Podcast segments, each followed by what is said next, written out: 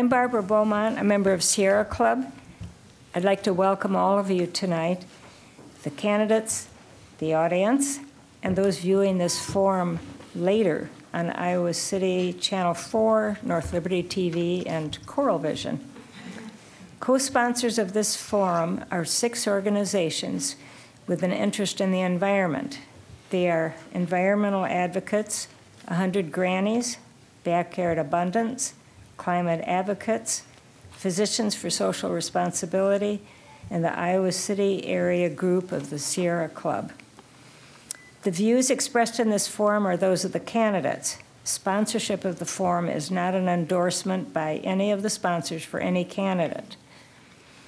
The format of the forum will be each candidate will make a two minute introductory statement. Each sponsoring group will ask one question for all three candidates to answer.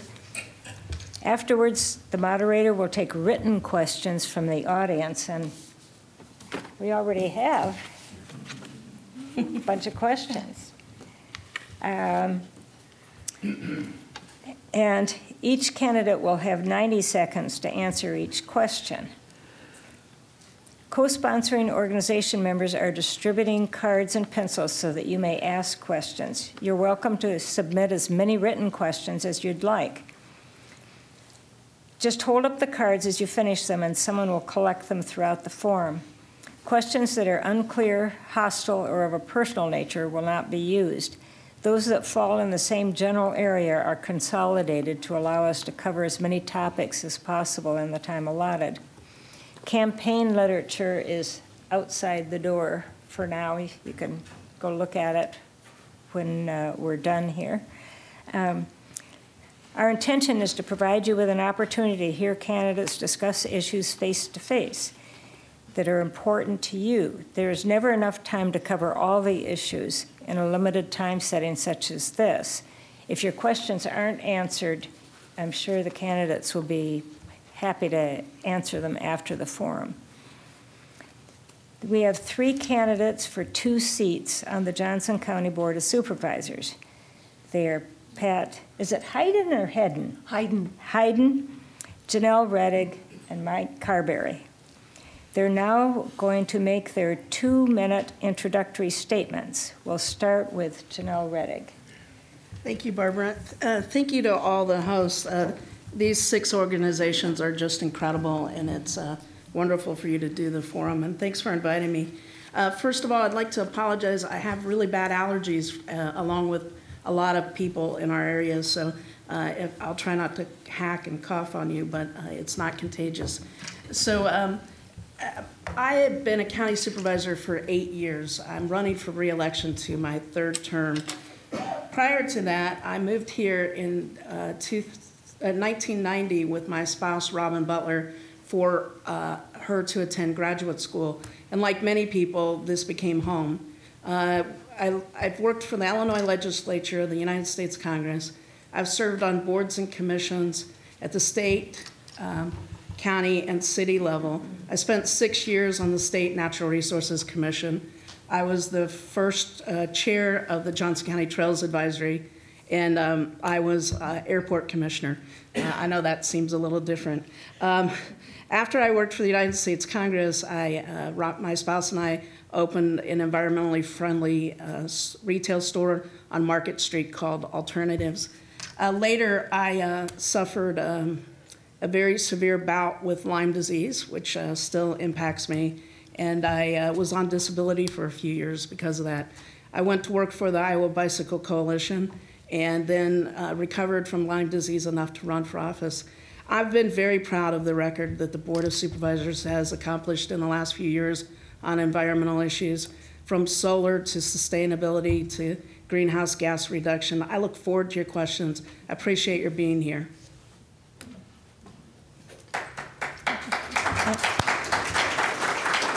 Pat? Yes. I am Pat Heiden, and it is a pleasure to be here tonight also. I too want to thank the Sierra Club and the other co sponsors for hosting this forum, and Barbara Beaumont uh, as the moderator. I know some of you in the audience have heard my opening statement before, um, more than one time, um, so it will be a bit redundant. But for those who do not know me, I think who I am and where I come from is really important in setting the stage. I was born and raised on a dairy farm in western Iowa, but Johnson County is my home. It has been my home for more than 40 years. I raised my two daughters here, and I spent my entire professional career in Johnson County, retiring from Oak Knoll Retirement Residence in 2016 after 36 years of service, the last 21 as its executive director. My passion for public service really comes from my mom. She served as a Democrat on the Crawford County Board of Supervisors in western Iowa. To date, she has been the only woman elected to that county board and was one of the first women in Iowa to chair such a board. In 1996, Mom ran against Steve King in his first election for a seat in the Iowa State Senate. Yes, we know how that turned out. I often think how Iowa would be different if she had prevailed. Although she passed away in December at the age of 88, she continues to be my guiding light and inspiration. In closing, I was surprised to see in Saturday's Press Citizen op ed that I support much of the Farm Bureau's agenda. I was surprised because I've never completed a survey or questionnaire or met with the board of the Johnson County Farm Bureau. But if the accusation is in me, if, if the accusation is meeting with farmers and other rural and small business people across the county, well, I'm happy to plead guilty as charged. What I know to be true is that if the challenge is framed as environment versus Farm Bureau, progress will be hard to come by. So I am glad to be here today and look forward to the conversation. Thank you.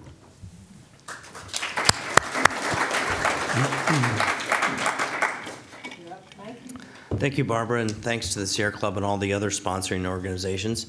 My name is Mike Carberry, and I'm uh, just completing my first uh, se- session on the Board of Supervisors. Um, When you vote June 5th or before, you will choose between th- three human, not perfect candidates for county supervisor. It is right to consider any criteria, but in the end, supervisors cast votes on policy, not just platitudes. I ask you to consider me as a candidate who decides and proposes specific policies when you cast your vote.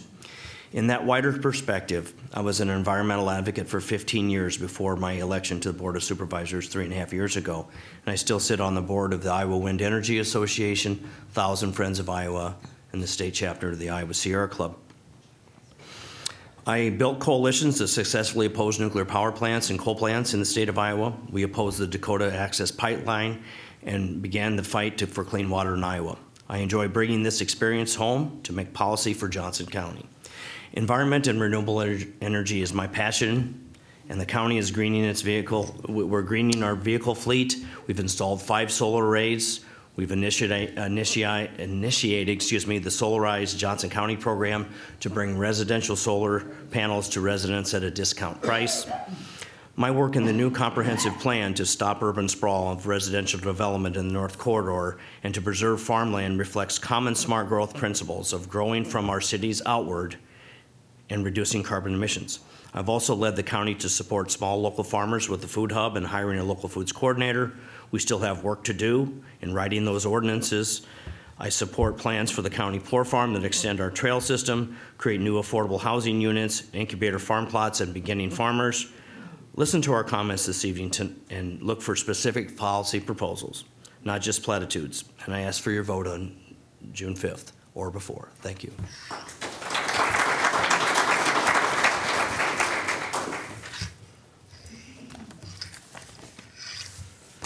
See. The first question from a sponsoring organization will be from Sierra Club.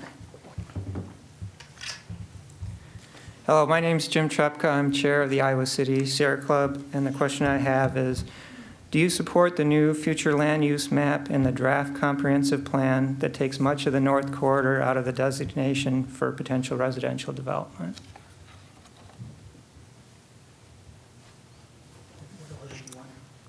Okay, so Pat, you'll start first. Sure. Um, I guess I'd start by saying that uh, I have been attending the uh, supervisors meetings since October, and, and uh, uh, that's been really, really great for me. And the comprehensive plan has been um, a high point of discussion throughout uh, the whole time I've been attending. What's very interesting to me is that the uh, supervisors have not voted on that plan yet, have not voted on, on the land use plan. Actually, there is a public hearing on May 10th.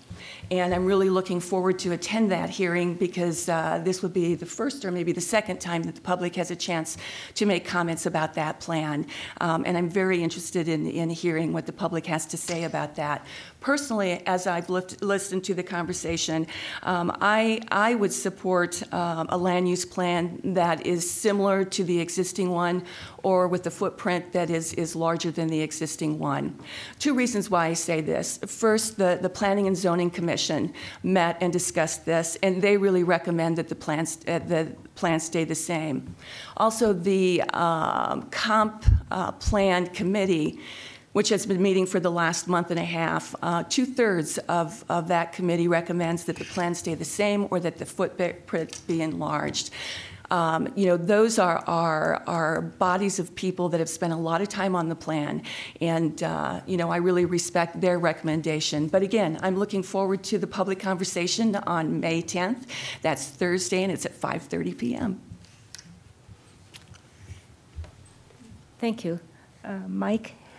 Well, um, yes, I support the, uh, the the future land use map and the comp plan. It's been many, many hours of input from many, many people, uh, multiple, multiple hours of input from the public have taken place. Uh, The comp plan committee met many times, the planning and zoning. Uh, The board met multiple times with the planning and zoning, our our PDS department. Um, did I get everything I wanted in that plan? No. Uh, did Janelle? No. Did any of the supervisors get every, everything they wanted? The answer is no. Good public policy has to do with listening, um, evaluating, sometimes making compromises. And I think that's what we've got in this, in this comp plan. This new comp plan basically protects farmland, it protects natural areas. It is, uh, is it the best? No. Is it the worst? No. It's somewhere in between. And that's what maybe good policy is. That's, it's the best for the public. And so I will uh, go on Thursday night, listen to the public forum. We have uh, many, many different proposals to uh, evaluate, and we will, at, at, after the public uh, hearing on Thursday, maybe next week or the following week or at some point, we'll vote on the comp plan. But everybody has had the chance for a year and a half to give input. And so I uh, support the process we've gone through, and uh, I look forward to a, a great comprehensive plan, which will be the county's first. Thank you. Janelle? this probably won't uh, make the Sierra Club very happy, but I believe in the public process and the transparency of the process, and I believe it would be disingenuous, if not um, unethical, for me to weigh in on the comp plan until the public hearing's been had. I think that people have a right to express themselves and to give us information. Um, I think at the beginning of the comp plan was a very good process. There was a lot of input. But then the Board of Supervisors took over, and um, the advisory committee, the the Comprehensive Planning Committee, um, were handed documents and wordings and maps, and, and planning and zoning also. And while they have tried to weigh in, the board had even shortened their time to weigh in on it.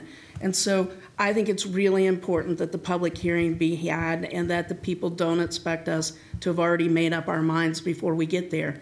Uh, having said that, I think that um, this is a good effort on our first comprehensive plan, um, but it, it- you need we need to balance um, growth into areas that are of low quality or lower quality farm ground. This has some problems with the master matrix in it. I'd urge you all to read it with unbiased eyes and, and come Thursday and hopefully the next Thursday and weigh in on your thoughts on it. Um, when I vote, I will be glad to explain my vote, but until then, I think it's best that I listen to what the public has to say. The second question will be from environmental advocates.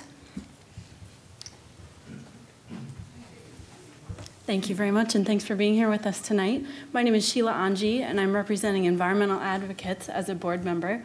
Um, my question is many of us in Johnson County have had the opportunity to live in other parts of the country or even other parts of the world. And as Janelle opened with, we do have so much to be proud of here in Johnson County. There are also many examples of leadership in other counties throughout the United States. So please demonstrate your knowledge of leadership and environmental policy by describing a county with a specific program or policy that you think would serve Johnson County well. Thank you. Okay, let's see. Mike, you get first. Sure. I'm a big, big advocate of what I call R&D, rip off and duplicate. And then you look at other counties where somebody is doing something well, and you bring it back to Johnson County, and you put the Johnson County spin on that. One of the things that we've looked at for our um, on Johnson County Historic Poor Farm is in Dane County, Wisconsin, which is the home of Madison, Wisconsin. And there's a project up there that has 30 acres, and they've done 30 acres, and they've done a quarter of it in community gardens, a quarter of it in prairie, a quarter of it in a CSA farm, and a quarter of it in a co-housing project where two-thirds of those uh, housing units are affordable. Uh, we took a trip up there my first uh, three months on, on, on, in the office, and we were able to uh, glean a lot of information that they had used up there. They had also uh, had created something called the Feed Kitchen, which is a uh, built from the ground uh, kitchen that had seven different kitchens, including a meat kitchen and many bakery kitchens. That was a 24-hour kitchen where people could do value-added agriculture, where they could take a tomato and take make it into salsa. They could take uh, the tomato and make it into a ketchup, or any of these other things that makes those um, commodities more valuable in the long run. So I uh, will look to Dane County and try to rip off and duplicate some of the things that they've done successfully. That's a good answer. Uh, This is, um, there are a million good ideas that uh, we could repurpose for us, and it's hard for me to actually choose, so I'm going to try a couple of them. Um, The first one is not necessarily a county, it's the Nature Conservancy. And the Nature Conservancy has used uh, what's called patch burn grazing, rotational, uh, to, to keep prairies in shape and also uh, to revitalize the land. I've been a big fan of that. I've toured several of those, and I've urged our Conservation Board uh, our office to consider that on a few properties we have. Um, just burning only brings out certain things in the prairie and in, in restoration. And so Nature Conservancy out in the Loess Hills has been really successful in using patch burn grazing. And so that's one idea I'd really like to see be implemented in the county. And the other is, uh, that I'll just pick before I get you know, the hook here, is um, there's a lot of great ideas going around about rural ag tourism and value-added ag tourism.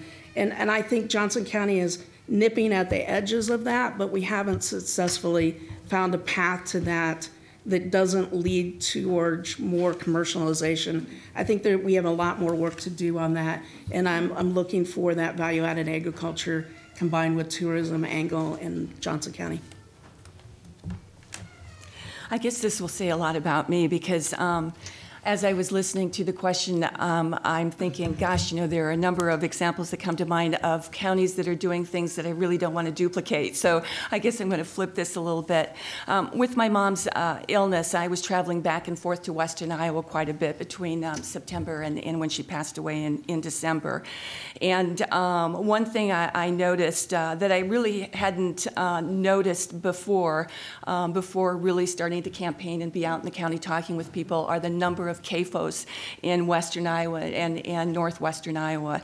And, um, and, and there was a great article in, in the uh, Cedar Rapids Gazette, I think, just this last weekend, talking about the state of Iowa and the counties and, and, and you know, some of the concerns um, through, throughout the state. So, uh, so I guess I would really focus on that and, and CAFOs and the discussion of CAFOs. You really can't pick up a paper on a uh, weekly basis without having some sort of conversation or information about about CAFOs. Um, um, it's, it's a serious, serious problem in, in where I come from in western Iowa. And uh, uh, the article in the Gazette really um, uh, confirmed that even more. So, so I twisted that a little bit, but that's the first thing that came to mind to me from the personal experience from the last six or eight months traveling back and forth. Thank you. The next question is from 100 Grannies.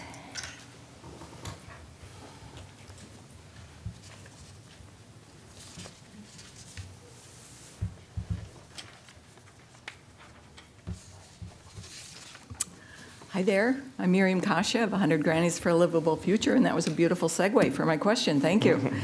um, I'm happy to see you all here tonight. Um, we have a lot of work to do in this state, and these folks are going to help us. So I prepared two questions in case somebody took the other one away. I may come back with it later.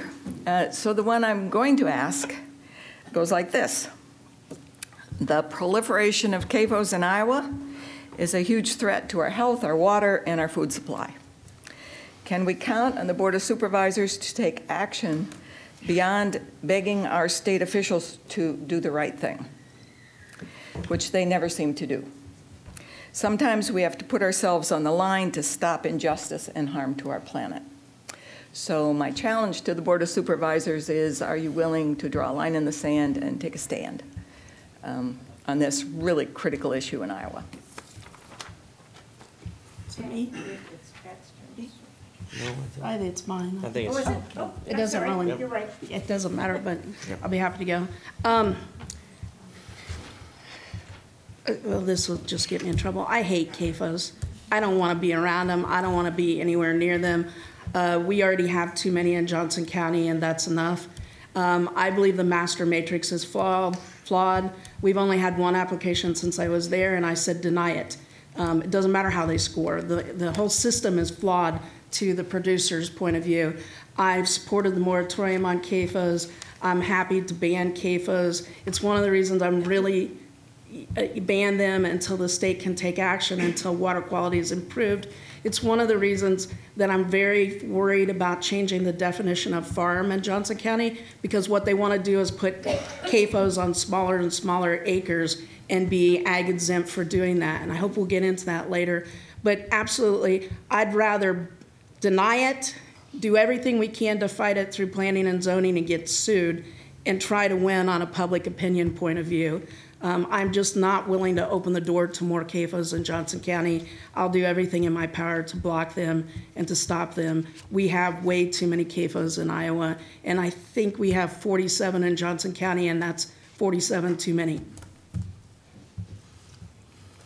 Um, so I think that we all can agree that CAFOs are an environmental concern. And, and remember, I grew up on a farm, and I know firsthand about animal waste, and it's effect. Uh, so the issue isn't um, whether we support CAFOs or don't support CAF- CAFOs. The issue is how do we solve the problem while supporting farmers and recognizing that ag is a big part of our economy. So, you know, what are the options? I'm a process person, and I believe that process gets us to solutions. Uh, the process for CAFO permits is broken, um, specifically the master matrix. Um, there are 400 points possible, and uh, the applicant only needs 200 or 50 percent to be granted a permit. Now, you know, something's wrong there. Any school that I went to, any evaluation that I've given, or my kids, anything, 50% is not a passing grade. Um, and it's interesting, as you look at the matrix, there are more points earned for a truck turnabout than for things that will really help the environment. Um, so I certainly propose a timeout on any new CAFOs until that master matrix is fixed. To do that, um, all the stakeholders need to be a part of the discussion and the solution. so this is a great question, and it- it's right in my wheelhouse. Um, I've led the county to uh, two, to sign on to two moratoriums, one uh, with the Iowa Citizens for Community Improvement, and one for a group called IARA. And One asks for a- a moratorium till the master matrix loopholes are fixed, including the 50%, including the self-scoring, including the different size loopholes You only have the master matrix if you're over 2,500 hogs. If you're between 1,250 and 2,500, it's master, it's a manure management plan, but under 1,250, it's sky's the limit. You can do anything you want. Uh, this- DNR found 5,000 CAFOs last year that were undocumented, and basically those were the ones that were under 1,250. We have 23 million hogs on the way to 30 million. What that means is that each of those hogs produce seven times as much solid waste as a human. Um, So you do the math, multiply 30 times seven, and that's how much more hogs waste that we have here than, than humans. Um, I've uh, traveled the state, uh, given a, a speech I call Pork in Politics, asking for p- politicians to take a political stand against the commodity groups, against the Farm Bureau, and to have the, uh, the courage of their conviction to stand up, make the polluters pay. We have the worst water quality in the country. It's getting worse, not better. Voluntary has not worked. We need politicians and public servants to stand up against hog and hog crap. Period. The fourth question is from Backyard Abundance. And it's long and complicated. Too bad. I'll, I'll pass those out. Okay. So they can look at it. Okay. It is long and complicated. Yeah. Hi, I'm Mike Fallon. I'm a project manager with Backyard Abundance. Um, Our two co-directors, Jen Cardos and Fred Fred Meyer, couldn't be here today. Um, So we worked together to come up with a question, and um, I like to provide candidates with writing, because sometimes it's hard for me to memorize a giant question. This, this is um, not huge, but it has different points to it, so I'll read it. The um, 2017-2018 strategic plan of the Johnson County Board of Supervisors, adopted February 9th, 2017, lists funding as a potential obstacle to the promotion and expansion of opportunities for local food enterprises. It shouldn't surprise you that Backyard Abundance is, local, is interested in local food production. In the wake of massive funding cuts at the state level and subsequent emphasis on the diminished budget, how would you fund the programs that foster local food production, sustainable agricultural practices, environmental education, and community gardens in Johnson County? Please provide specific examples of programs that you would vote to fund and programs likely to receive little to no funding in the foreseeable future.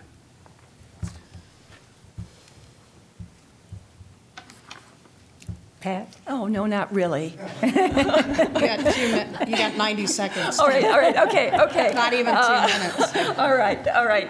Um, s- So the first thing I want to say is that, um, you know, one of the four initiatives uh, uh, that the Johnson County, Johnson County has is uh, to support the, uh, the farm-to-table movement. And the comp plan, if you've had a chance to take a look at that, really emphasizes the, the programs, the funding, um, and, and that's pretty exciting. Now, having said that, yes, the dramatic uh, cuts uh, from the state, and, and there just isn't enough money uh, to go around. So how do you prioritize? Uh, you know, I, I uh, unfortunately can't be very specific about that, but, I, but again, I go back to I'm a process person, and it's really important to reach out far and wide and listen really very, very carefully as we prioritize those programs that we're going to fund and even, you know, those programs that we're not going to be able to have uh, complete funding for. It's a difficult thing. It is, it is a, a, a very, very difficult thing. But the county's initiatives have embraced this, and we've got to figure out what we can do going forward. Excellent. So uh, the answer to this is uh, show me your budget. You know, you can tell people what you value, but then you take a look at their budget and you really determine what they value. Our strategic plan has four planks. One of them is the crisis intervention. The second is local foods. The historic poor farm is a third, and uh, fighting poverty is a fourth. Uh, Local foods is self-evident. Historic poor farm, we're doing a lot out there. Hunger, it's fresh and local foods.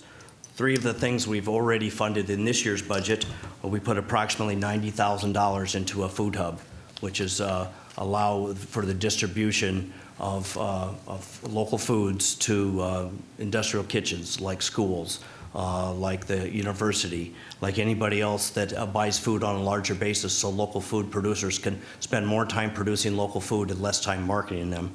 Uh, We've rehired a full-time local foods coordinator.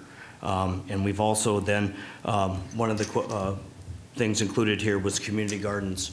We have, uh, at the historic Poor Farm, we've already had community gardens out there last year. This is the second year. Uh, A group that was called the um, Iowa Valley Global Food Project, who has now changed their name to the Global Food Project of Johnson County, is growing on about three and a half acres. And they grew about four tons of food last year. And uh, in their second year of growing, I think they will grow a lot more as they've learned uh, um, the intricacies of the farm and the land has gotten a little bit better as they've uh, conditioned it after one year. So look at our budget. There's local food in it. So, um, Food Hub, uh, uh, Local Foods Coordinator, Iowa Valley, uh, Global Food Project, Grow Johnson County, using county land.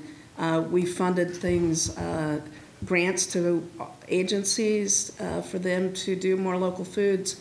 Um, We've also, uh, in this year's budget, will be funding Goodwill, uh, who's doing a soil oil project that will bring jobs for people with disabilities. Um, Areas I think we can move into um, is the access to land in Johnson County is expensive. All farmland is expensive, but our land is even more expensive because it's so valuable. Um, uh, And so I think there are ideas that we could use, such as land banking, um, low or forgivable loans to local foods farmers, um, and, uh, and more mentoring and, and helping them find ground and be able to market their products. Uh, The county has wanted to help with marketing of food products um, and has wanted to do labels, and, and there's always been a reason that didn't get done, but I think that's what needs to happen next. I, I think there are a lot of different answers, but we are not going to be able to replace state government when they defunded the Leopold Center. Um, and so, and they're defunding a lot of the soil and water conservations. And, and so we are going to have to do the best we can for the people of Johnson County and then hope that elections will help us out on the state level. And I'm out of time. I, I did want to say there are chairs up front, so I feel guilty about all of you sitting on the floor. The next question is from Climate Advocates.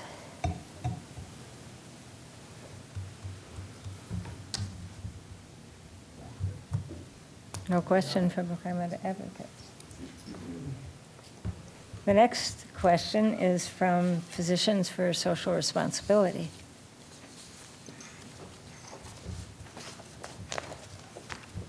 Hey, this is a little shorter than Backyard Abundance, um, Thanks, Robbie. but not a lot. Uh, so, so, um, so one way of combating climate change is um, through uh, making a lot of electric car charging stations available, and another way of combating climate change and also adapting to climate change is making solar canopy or sort of installing solar canopies in parking lots. Um, so these are like, you know, roofs basically in the parking lots that have solar panels on them. Um, and that uh, you know helps deal with heat, um, reduces the need for car air conditioning because the cars don't get as hot. It helps adapt to increasing temperatures as climate change happens, um, and obviously it generates energy. And obviously, charging stations make it possible for more people to switch to electric cars and have that be an actually viable option. Um, so, assuming that you you think these are good ideas, uh, how would you move forward on these ideas, especially um, in the wake of the probable uh, end of the um, sort of solar subsidy, the, the tax subsidy from the, from the state government? Um, and also, how do you work with local businesses um, to move that beyond uh, just county property, um, but also sort of into uh, the county as a whole?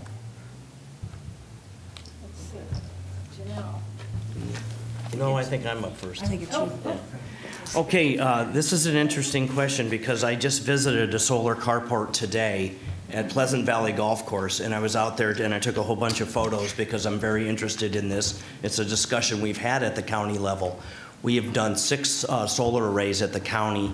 A few of them are done with the power purchase agreement. Our latest one where we're installing now is an outright purchase. We've done, um, bought into a solar garden. We're now leading a Solarize program, which is a group purchase program. We have greened our fleet. We have one pure electric, well, pure electric, it's an extended range hybrid uh, EEV uh, Chevy Volt. We have charging stations in the county. I own an electric vehicle. Supervisor Friese owns an electric vehicle. We have one in the fleet. As we are moving forward into the fleet, we are buying more. We're actually in discussions with the city of Iowa City to uh, provide EV charging stations. The city is looking into it, and we're sitting at the table with the city of Iowa City to see how we can expand EV charging network to not just the employees and uh, the staff of Johnson County, but to the greater public.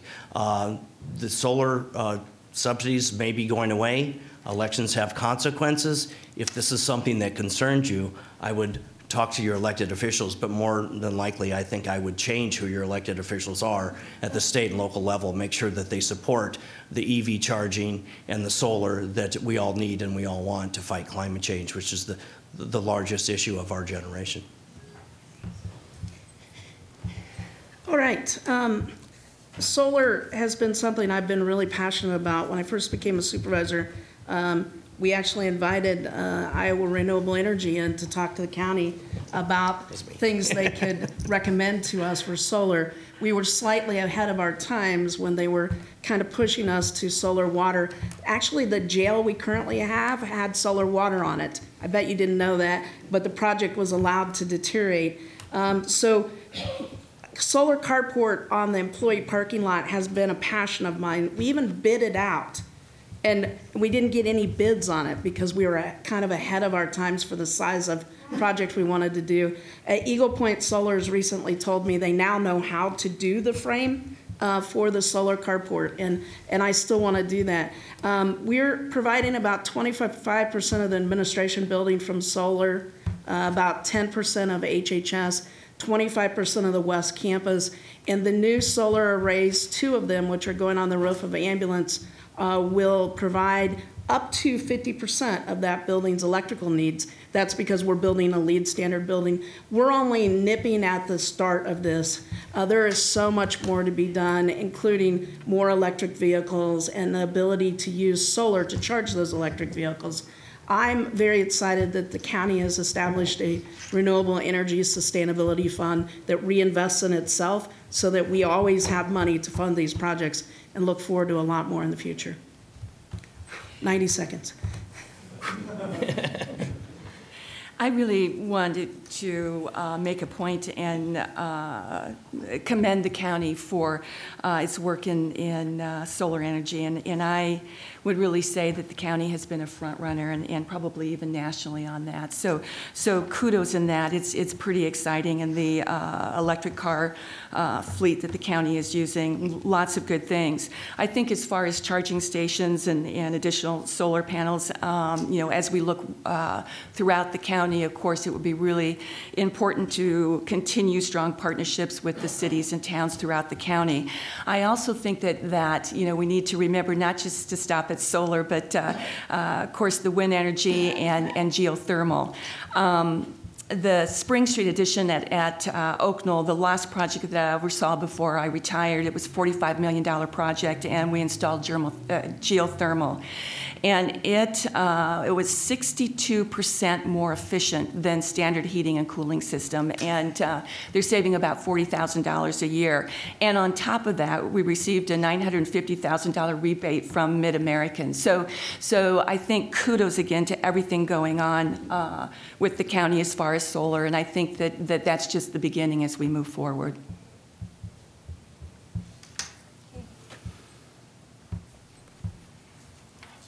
We'll now start with questions from the audience, and there are two that express concerns uh, about the 40-acre rule. It says, how can the board allow for small farms but still make sure it doesn't open the way for sprawl or the proliferation of CAFOs? And the other one is, uh, well, I guess it's about the same with the comment, we don't want to become like Washington County. So, uh,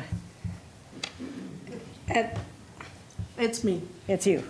At, at this point, those two questions are really important together because um, there is nothing prohibiting anyone from farming in Johnson County on one or two acres. We do farmstead splits. You can rent land, you can cash crop land. People can do that. The, the thing that people want is to be ag exempt so that they can build a house without building permits and inspections or buildings without uh, following uh, zoning regulations. And, and that is the problem because the calling farms more than 40 acres has prohibited urban sprawl and has prohibited um, CAFOs from all, small acreage. If we just unilaterally change that, we will open the door to all of that. Um, and so there have been a lot of ideas, but state law also has something in it called laws uniform in our Constitution that you can't treat one group differently than another group. And that would cause us trouble that while we want to encourage local foods, we may not be able to discourage corporate ag at the same time. So, one of the reasons I've come up with this idea to incentivize local foods and access to land by using county funds to do so is to help alleviate this problem without opening the door to more urban sprawl and CAFOs.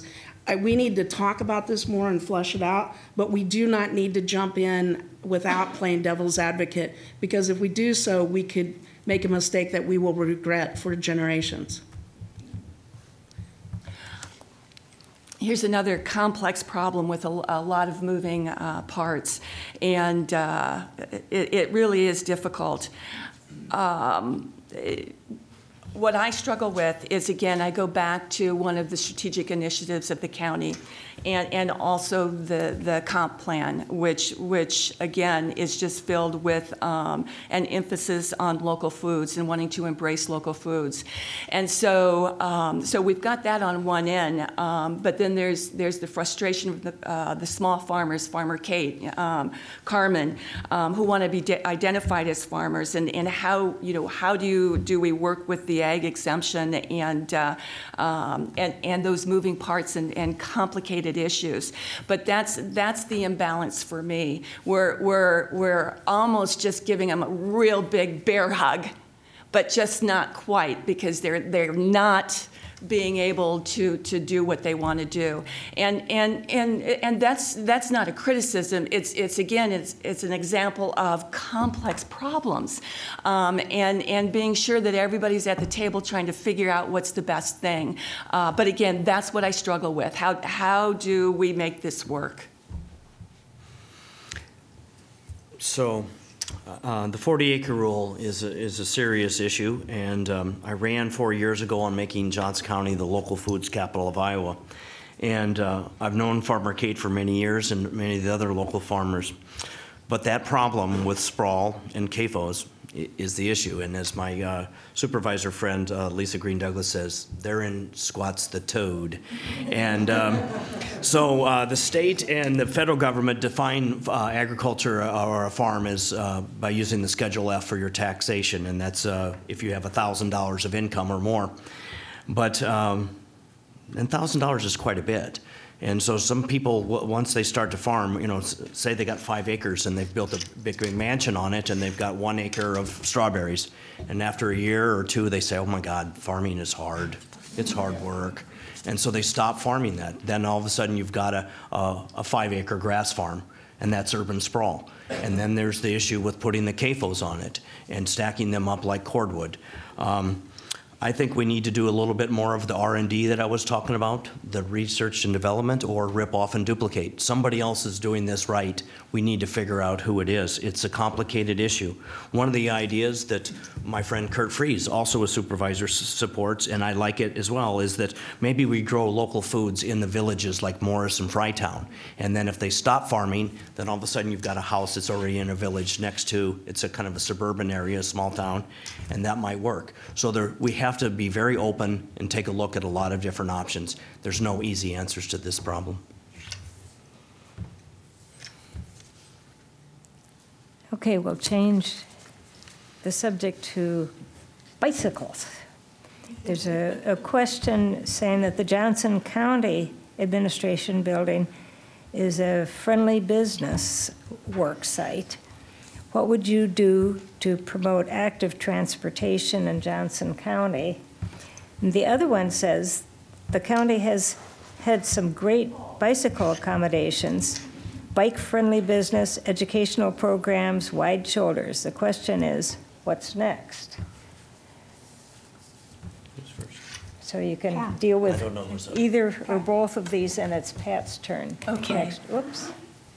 Well, I tell you, I probably haven't been on a bicycle for 30 years, and I but I remember it distinctly because I fell. And uh, um, so, but but oh my gosh. Um, you know, I think that as I've been campaigning, uh, lots of younger people have asked about, um, you know, why, you know, what's what's what's here for me? What's here for me? And and you know, I talk about a lot of things, but what they're really interested in are the bicycle trails and the and the the hiking trails, and and it's pretty exciting that uh, again, you know, the comp plan wants to interconnect all these trails, not only not only neighborhoods to neighborhoods, but but um, communities to communities. So, so it, it, it really is an exciting thing. Um, you know, one big audacious goal that, that, that I certainly would promote, and, and, and many people have done this over the years, is, is uh, rail service. And, and people are talking about uh, uh, specifically the CRANDIC from um, Iowa City or Coralville to North Liberty. And, and I just really think that's very exciting. It all comes down to money and do we have enough money and how are we going to make it work? But at some point, we're going to have to do it. And we all have been on 380, and it doesn't matter what time of day or night, it, it is uh, uh, pretty scary, and the, the carbon footprint is just um, unreal. So, uh, so I, again, I think Johnson County has done a great job with uh, bicycle paths and, and trails and, and, uh, and then, then looking at um, a rail system that could really contribute to uh, Johnson County. Well, Johnson County is becoming a, a bicycle mecca. mecca.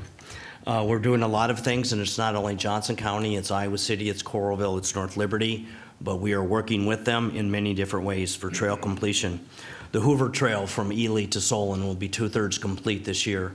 The Mahaffey Bridge Trail will be completed from Mahaffey Bridge, the reservoir, into North Liberty. Uh, We're working, we have purchased the land from uh, Solon to West Branch to complete that Hoover Trail. And we're doing, Coralville will be completing their, the Cedar, uh, or Clear Creek Trail all the way to 8380. We're also working then with Iowa County and Cedar County to help complete their trail corridors. And so trail completion, it will be a huge thing. And then the missing piece of that will be the Herbert Hoover Highway. Well, we are, we'll have wide separated, we'll have wide shoulders on that. It's a very dangerous place to bike. But one of the things we'll also do is as we build Herbert Hoover Highway, we're building it with enough right-of-way for a separated trail.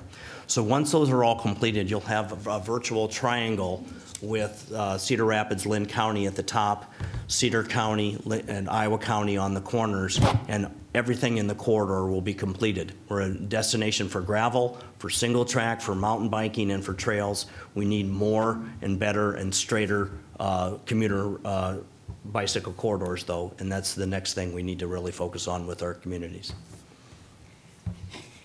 So, um, I, along with my spouse, own 14 bikes, so I, I, I, and it's a long story, and a it'll take. 12-step program it- It'll take more than 90 seconds, but, um, we're avid cyclists. Cycling saved my life after I fought Lyme disease.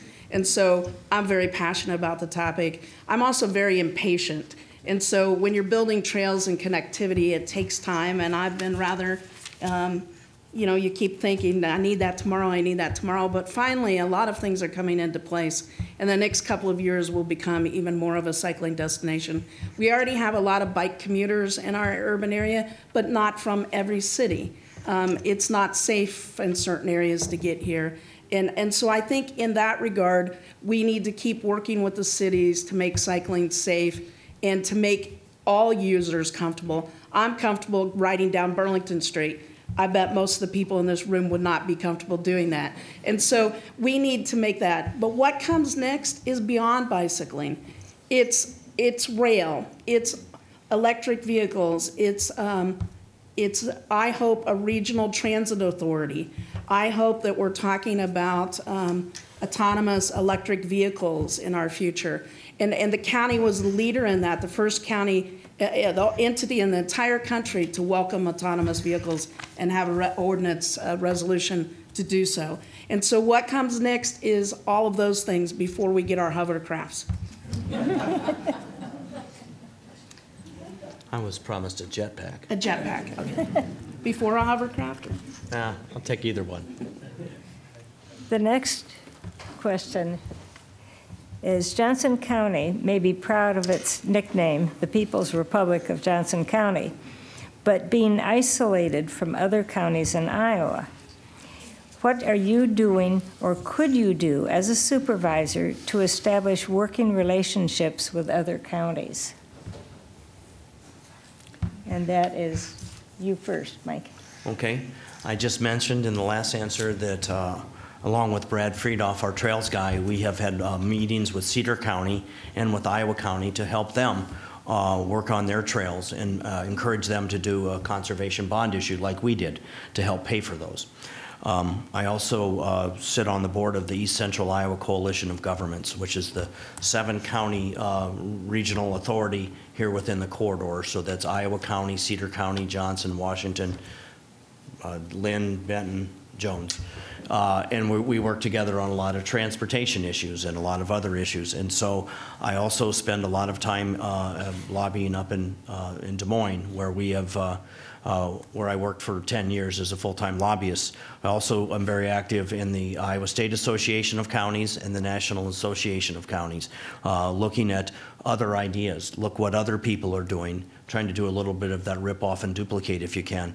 Uh, Maybe selling them on some of our ideas, but also to see what they're doing that works and see if we can bring that back to Johnson County. And then sometimes uh, work uh, collaboratively. We also work with a group called the Urban County Coalition, which is the five urban counties on the east side of the state, and that's Johnson, Linn, Dubuque, Scott, and Blackhawk. Now, we don't always agree on certain things because they're not uh, loaded with five Democrats on their board. So we sometimes argue and we don't always get the way we want, and we sometimes can't get their support. But oftentimes we can on issues that are uh, s- specific to urban counties.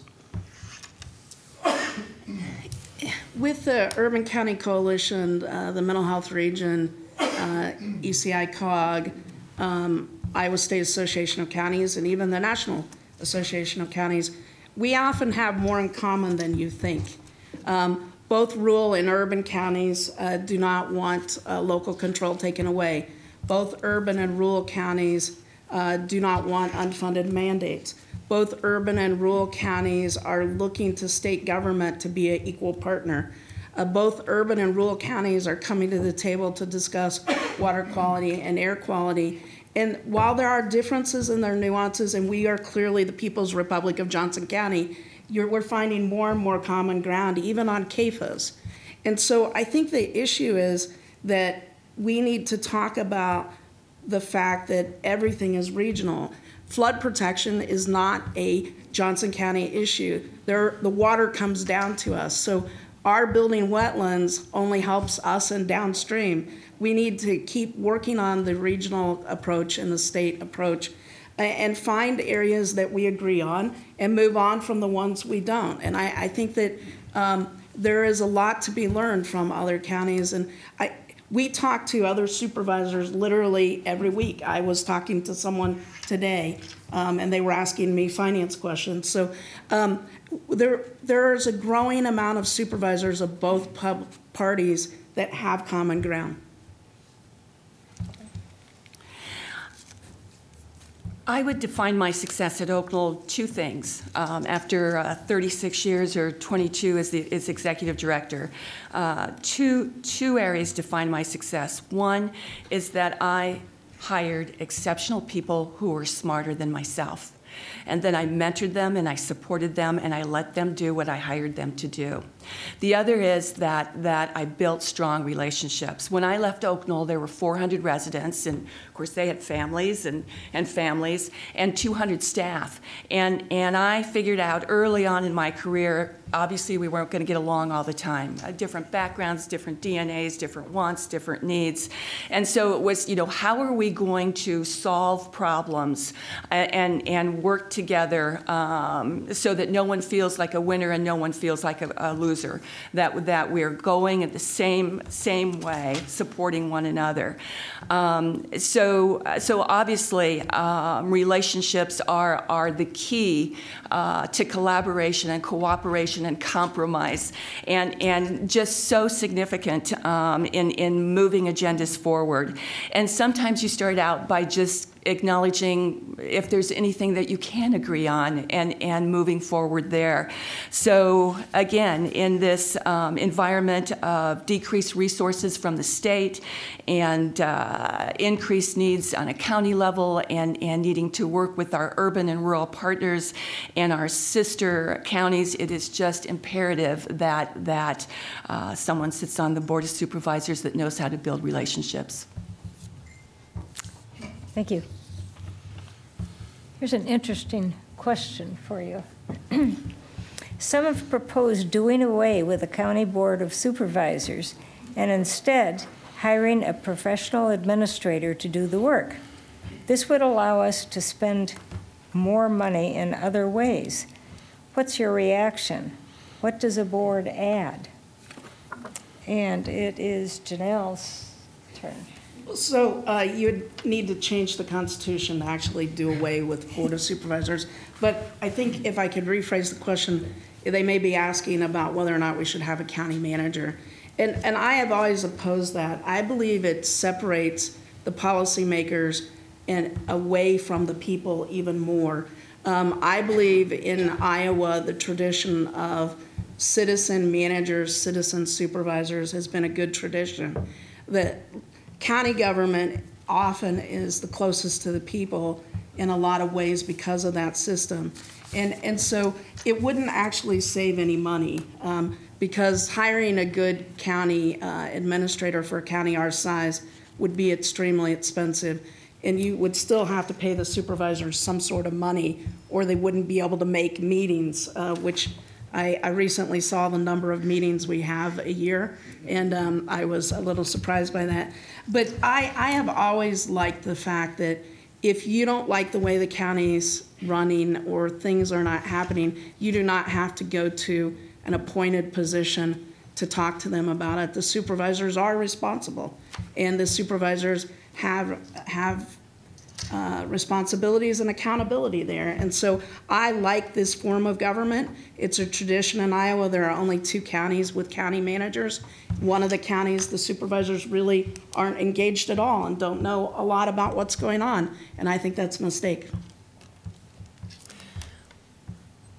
I thought I was going to get through this forum without being stumped, and I think I'm stumped, stumped on this one, and I'm just going to tell you up front on that. Um, so, you know, that's an interesting question, and, and again, um, thinking about that, but then I, I think about Linn County that went from five supervisors to three supervisors, and, and how that works and the reason for that. Um, and, and I worry about something like that because, of course, representation is, is, is so very, very important, and uh, I think having five supervisors really brings um, and should bring really different perspectives to a board as you uh, try to collaborate and, and, and uh, work through problems and solutions. So um, that's not a very good answer, and I acknowledge that's not a, a very good answer, and uh, um, that's all I've got.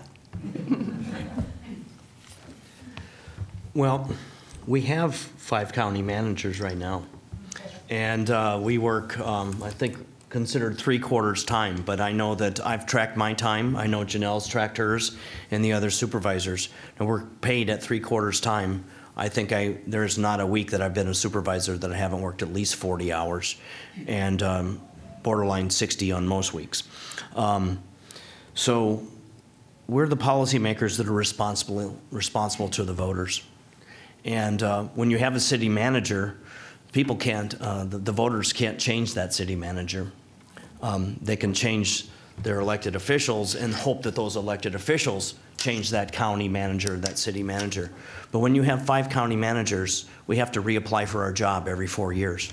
And that's what Janelle and I are doing today. Uh, and, and Pat is applying for that job. So if you don't like what we're doing, the way we're doing it, you have that option to vote us out. And that is a really, really good form of government, I think. And I thought, love the way it works. It, it costs a little bit of money, but like Janelle said earlier, it costs a lot more money to have a professional manager that probably makes a quarter million dollars a year. And then you still have to have the supervisors who you probably have to pay half-time. So in, in the long run, you'll end up paying more money for a county manager than you would with uh, five competent supervisors that you can replace every four years. Thank you. Next question from the audience. Given that the county will soon have a new 140-acre park north of Iowa City with structural as well as natural amenities, please give a positive vision of how all these amenities can be used to bring future residents closer to our environment. And Pat? Um, I- I'm uh, assuming that that's the Schwab property that was just purchased. Um, And, and uh, I know that there was a lot of discussion um, uh, before, during, and, and after the purchase. Um, I, I, I like it. Um, And, and again, I'm a bystander in the audience going to uh, these county uh, supervisor meetings. So, so that's from my perspective. Um, You know, one thing I think that, that uh, if the purchase didn't happen, um, probably there would have been future development on that, that property. And uh, now we've got it um, under uh, uh, the Conservation Board. And, and yep, there are buildings, and, and I just think about, you know, how creative one can be with programming and, and bringing the county um, into that area, and whether it's educational or, or entertainment, uh, it's, it's pretty exciting. Um, and, and, and again, I, I just think that even with all the discussion that took place before, during, and after, it was a it was a good thing. Uh, the uh, conservation board did its homework, and uh, they have a great track record. And I'm excited to see uh, what that looks like in the future. So um, it's approximately 100, just a little less than 103, 33 acres.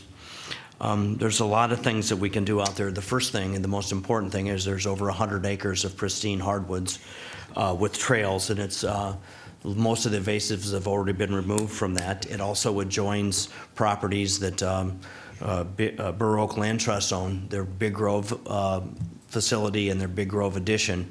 And so those trails can connect to those two properties, and then it also connects with the Corps of Engineers property that takes it all the way to the the reservoir and many more uh, miles of opportunity to, uh, to hike.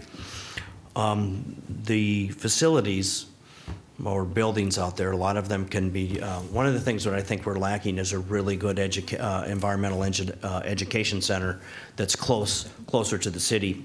Um, Linn County has a couple. One of them is uh, uh, run by a nonprofit, but they also run one at Wickiup Hill. Ours at uh, Kent Park takes too long to get out to. It's all the way in the back of the park. It takes students over half an hour to 45 minutes to get there. It's not the greatest location. So this would be a better location for educational, also historical education on the history of, of, of, of environmentalism, the history of uh, Johnson County, uh, and the history of the environmental movement. There's all sorts of things that can be done out there. We just have to think big and, uh, and think outside the box a little bit because it, it, it really is a, a fantastic opportunity for us. 10 years ago, I co-chaired the Conservation Bond Initiative uh, that the funding uh, used by this property is being used. Never once were the voters told it would be used on buildings and infrastructure, an event center, a catering, uh, houses, barns, et cetera. I believe it, it broke trust with the voters, um, and I believe that the purchase was unwise. I believe that it will cost us a lot of money, uh, up to $200,000 this coming year and every year thereafter. To have an event center, if that's what the county wanted to do, it should not have diverted money from wetlands, woodlands, and prairies to do so, and it shouldn't be in that location. This is on a two chip seal road that are already at capacity and on a rock road dead ending into a neighborhood. that is the last place that we should be encouraging people to come to for events or educational center or big uh, youth. Uh, last place for camping, the last place for anything else. And so it's really hard for me to see why this was a wise purchase. The 80 acres of woodlands were a wonderful purchase. I wish we would have taken the leftover money and spent it on more woodlands and prairies. But for the county to spend conservation bond initiative money that was never envisioned by the voters and wasn't part of the referendum for this purpose is something that I'm embarrassed by. And so I hope that we don't regret this for generations. Thank you. Let's see, here's a short and sweet one to think about. Uh, Single-use plastic bags and beverage straws are an international environmental hazard. Would you support banning their use in Johnson County? And it's Mike first. No? Well- Yeah, yeah. I'm first? Okay. Um, We have uh, been prevented from uh, doing this. Um, When we raised the minimum wage a few years ago, um, we upset a lot of people. And uh, what happened was, uh, not only did they uh, pass a law up in Des Moines last year that uh, preempted our right uh, for local control on uh, the minimum wage, they also threw in a little bill uh, that prevented us from uh, banning any sorts of containers, uh, like uh, plastic bags or to-go conta- food containers in any way. This was brought to you by our friends at the American Petroleum Industry and Stewart Iverson, who was a full-time lobbyist, former uh, Speaker of the House up there. So that was a gift to the American Petroleum Industry. So there's no way that we can ban that. Now straws, I hadn't heard about that, but you know we have a huge problem with plastics. They're made out of petroleum products. Uh, the, the gyres, uh, the big plastic islands that are in uh, our oceans are big and getting bigger. They're killing fish, they're killing birds. We really need to reduce the amount of plastic we use. And so I carry uh, a lot of bags with me all the time. Uh, a lot of them I've got from the 100 Grannies, thank you, that are made out of couch material. I, the 100 Grannies has led this effort. I wish that we could actually do something about this. Uh, But um, the way that we change that is to change the people that uh, represent us in Des Moines. Go Grannies. the uh, plastic bag issues taken away from us and, and straws. Uh, there's new technology on paper straws. I'm really intrigued by that. I, I, I never use, very rarely ever use a straw, normally when I just have the flu. Um, you know, uh, but it's amazing how many they'll put on your table. Here's a glass of water, here's a straw, here's a drink, here's a straw. And when you say no, thank you, they'll say, Are you sure? Um, yeah, I'm sure. Um, but I, I, I think a lot of what we need to do is change the, the dialogue and, and, and change where we're going to use our political capital and, and, and make meaningful differences. And, and so I think that could we ban them someday um, and that came back? Uh, we, we, we may be able to, but with this legislature and governor, that's not going to happen. And so, what we have to do is try to change the market by uh, civil disobedience and protests and, and action, and, and try to get the people to willingly comply until we have more tools in our tool bag uh, for making statewide differences. And, and I, I think we shouldn't give up hope for that. Uh, I think the Center for Worker Justice has done that on minimum wage, and we can do that on straws and, and plastic bags um, and everything else. Composting. If, if we could get restaurants to compost everything, we will have made a big accomplishment. So I hope the grannies keep pushing.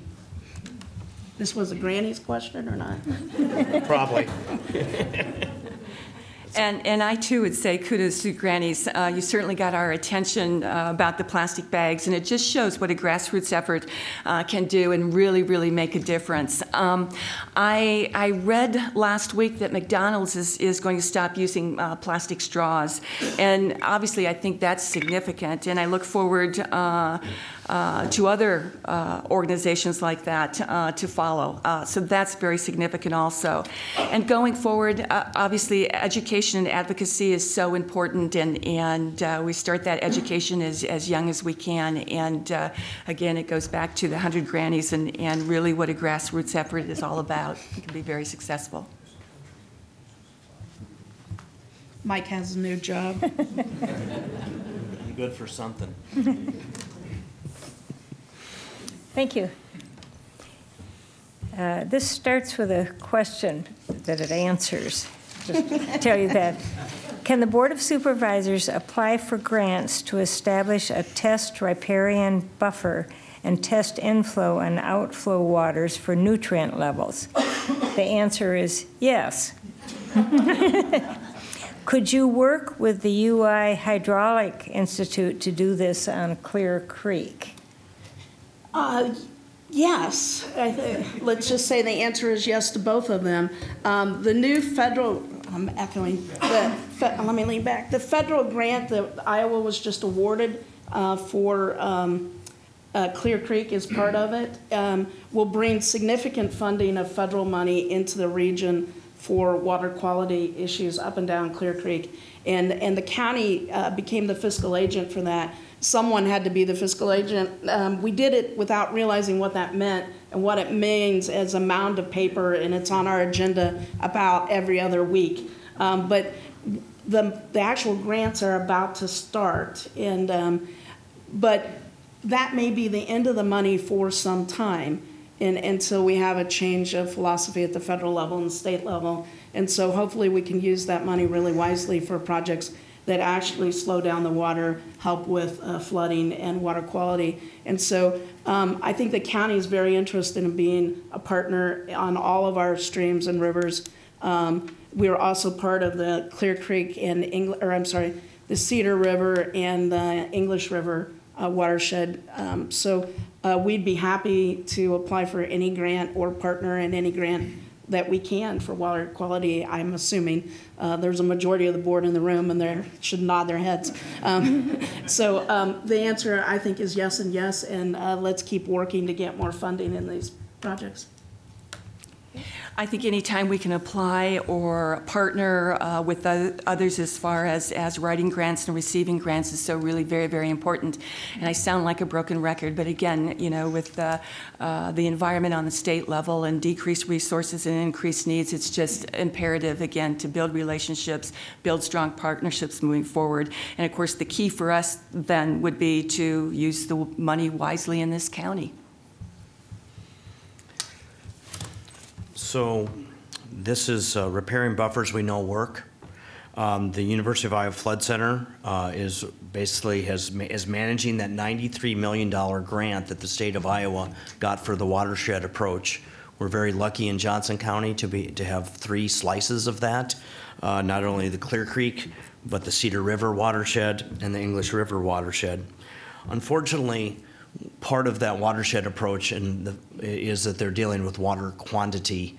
Uh, but water quantity, uh, sometimes that helps with water quality, but not always. And so we need both water quantity approaches and water quality approaches.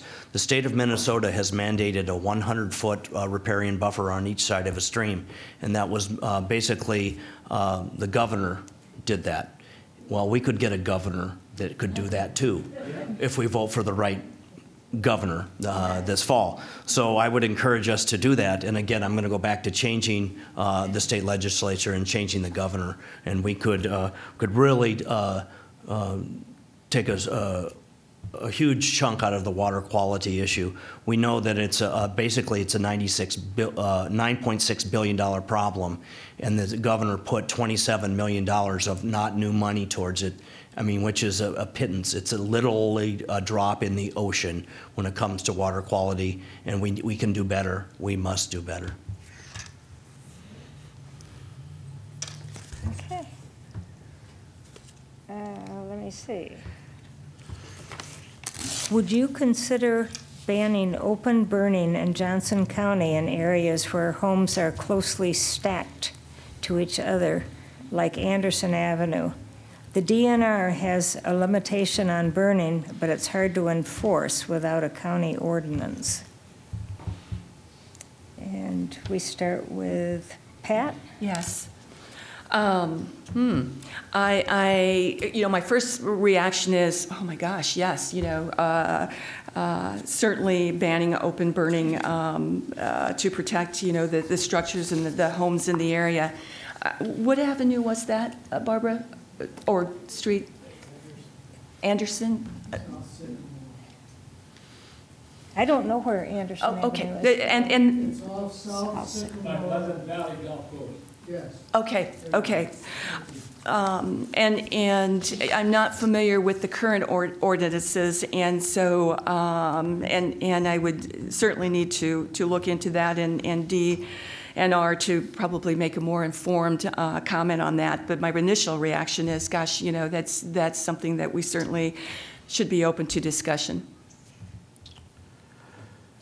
So um, I grew up in the country um, in Benton County, and people burned a lot of stuff there. They burned their garbage, and I just think of the toxic fumes that that uh, had. But we we do prairie burns. We do you know we burn things. Uh, for natural areas, so we have to be very careful about uh, what a, a burning ban would look at would look like. I'd like to see uh, us stop burning just uh, piles of wood. I'd like us to s- stop burning trash. Uh, we could, we have the landfill, we have composting there. We have, the city now picks up compost at the curb. That's an amazing thing. You know, thanks to Jennifer Jordan uh, for that. Uh, We could uh, uh, make it easier for rural residents to take uh, woods and grass and other organic material to the landfill for composting so they don't burn it. And we definitely don't want trash burned. But we have to be very careful that we uh, um, make sure that we're still able, able to burn prairie um, and other things that need to be burned. Sometimes it's ditches and things like that. There's a, there's a purpose for that, and it's, uh, it's conservation and wildlife protection. So um, I'd like to look into a burning ban, but uh, unintended consequences are, uh, need to be looked at as well. So, uh, state code says that counties have local control until they tell us we don't have local control. And, and so I actually don't know the answer to this question about whether or not there's any ord, uh, state, uh, ordinances, uh, uh, code that would prohibit us from, uh, doing a burning ban. But what I do know is that, um, as an allergy sufferer and an asthmatic, uh, burning is problematic to me. Uh, I am all for burning woodlands and prairies, and, and uh, when I was on the Natural Resources Commission, I actually created T-shirts that said "Burn, baby, burn" for Liz Garst, who always talked about burning more uh, state land. Um, and so, whatever we would do would need to make clear that that people can still burn their land uh, because that's the only way to get one of the only ways to get to restoration. But I'd be happy to consider this. I was really disappointed that the new uh, intersection at 8380, they were bulldozing all the trees and scrub brush into a gigantic pile and burning it right on the interstate. And, um, and, and so a, y- a few years back, County Conservation was doing the Clear Creek Trail, and the, the grubber, it's called grubbing when you move all that stuff, the grubber was taking all the grub from there, moving it to the industrial park in Tiffin and burning it. And, and I had to get involved and bring D, DNR in to get that stopped. And so I'd be happy to look for, uh, to see if we have an ordinance that we could control some of the burning, particularly of hazardous materials. Your, your comments lead to the next question, which is, what is the Johnson County Board of Supervisors doing to preserve trees in our county? We're seeing massive cuts along roadsides and other places that are being developed.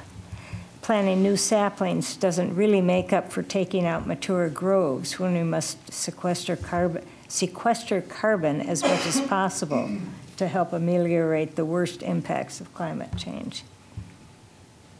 So maybe it should be what can they do and what will they do? And it starts with you, Mike. Okay.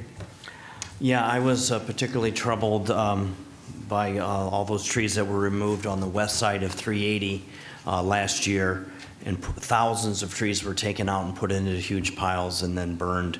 Um, A lot of those uh, trees that are coming down are in uh, city limits. That hap, that one happened to be in the city limits of Tiffin. I'm not sure, you know, the county has um, sensitive areas ordinance. The city of Iowa City has a sensitive areas ordinance. But I'd like to see the uh, sensitive areas expanded to those municipalities where they're taking out a lot of those trees. We do uh, woodland mitigation, we do wetlands mitigation. If you disturb wetlands or woodlands, then you have to do uh, a replacement, either on-site mitigation or off-site mitigation, and it's normally in multiples of, of the acres that you take out. You take an acre of, uh, of woodlands out, you need to do a multiple of it, uh, sometimes four, sometimes more, uh, uh, of additional woodlands and planting. Um, Growth of, obviously, sometimes is, is an issue, and sometimes we're building in places where there's a lot of trees. And one of the things we need to do is stop taking out the trees and then naming the streets after those trees. So, uh, I've always fought urban sprawl to protect urban, uh, excuse me, to protect farmland and natural areas, and I will continue to make that fight. I, I think that the county has um, had, a- created a sensitive areas ordinance before I was a supervisor. When I I became a supervisor, they had enough votes to do stormwater management. And then I think after Mike got there, uh, we were able to make sensitive areas and stormwater management apply to all subdivisions unless we waive it, which is more rare than you would think. And so um, when things are rezoned, um, I, I think we can increase those ordinances and make them stronger and, and make them be on-site. Um, But like wetlands, um, we need a woodland mitigation. If we, if people impact wetlands, they're required to replace them. And the county is in the process, conservation at the Cedar River Crossing area, uh, area, of uh, building uh, the county's first owned wetland mitigation bank. We should have a similar process for woodland mitigation. Um, Right now, um, there's no state or federal law that I'm aware of that, that does that. And so, in a lot of cases, the hands are out of us, uh, the issue is out of our hands. But I'm really intrigued by all the research. Lou Licht, if any of you remember, did this research on using poplar trees as buffer strips for farm ground. And I've always been intrigued by things like that. And if people know of ordinances that we could try here, I'd, I'd be happy to try them. Um, but I think like the DOT project is an example of um, very sad. You know, I realize that um, trees need to come down uh, for various projects, but it, it certainly is hard to look at the pile of trees, uh, particularly uh, the significant piles that uh, Janelle was referring to.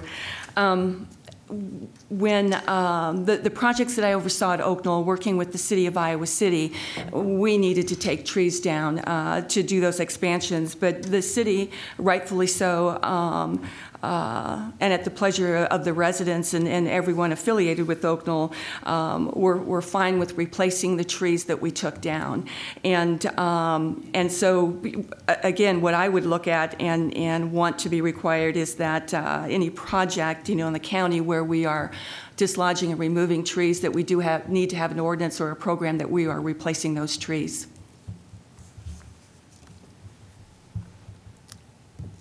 I think we've got time for closing statements. Uh, 90 seconds. And starts with Janelle. So, uh, my name is Janelle Rettig, and I appreciate your being here. Um, uh, elections, I keep hashtagging hashtag elections matter, and that, that's the facts.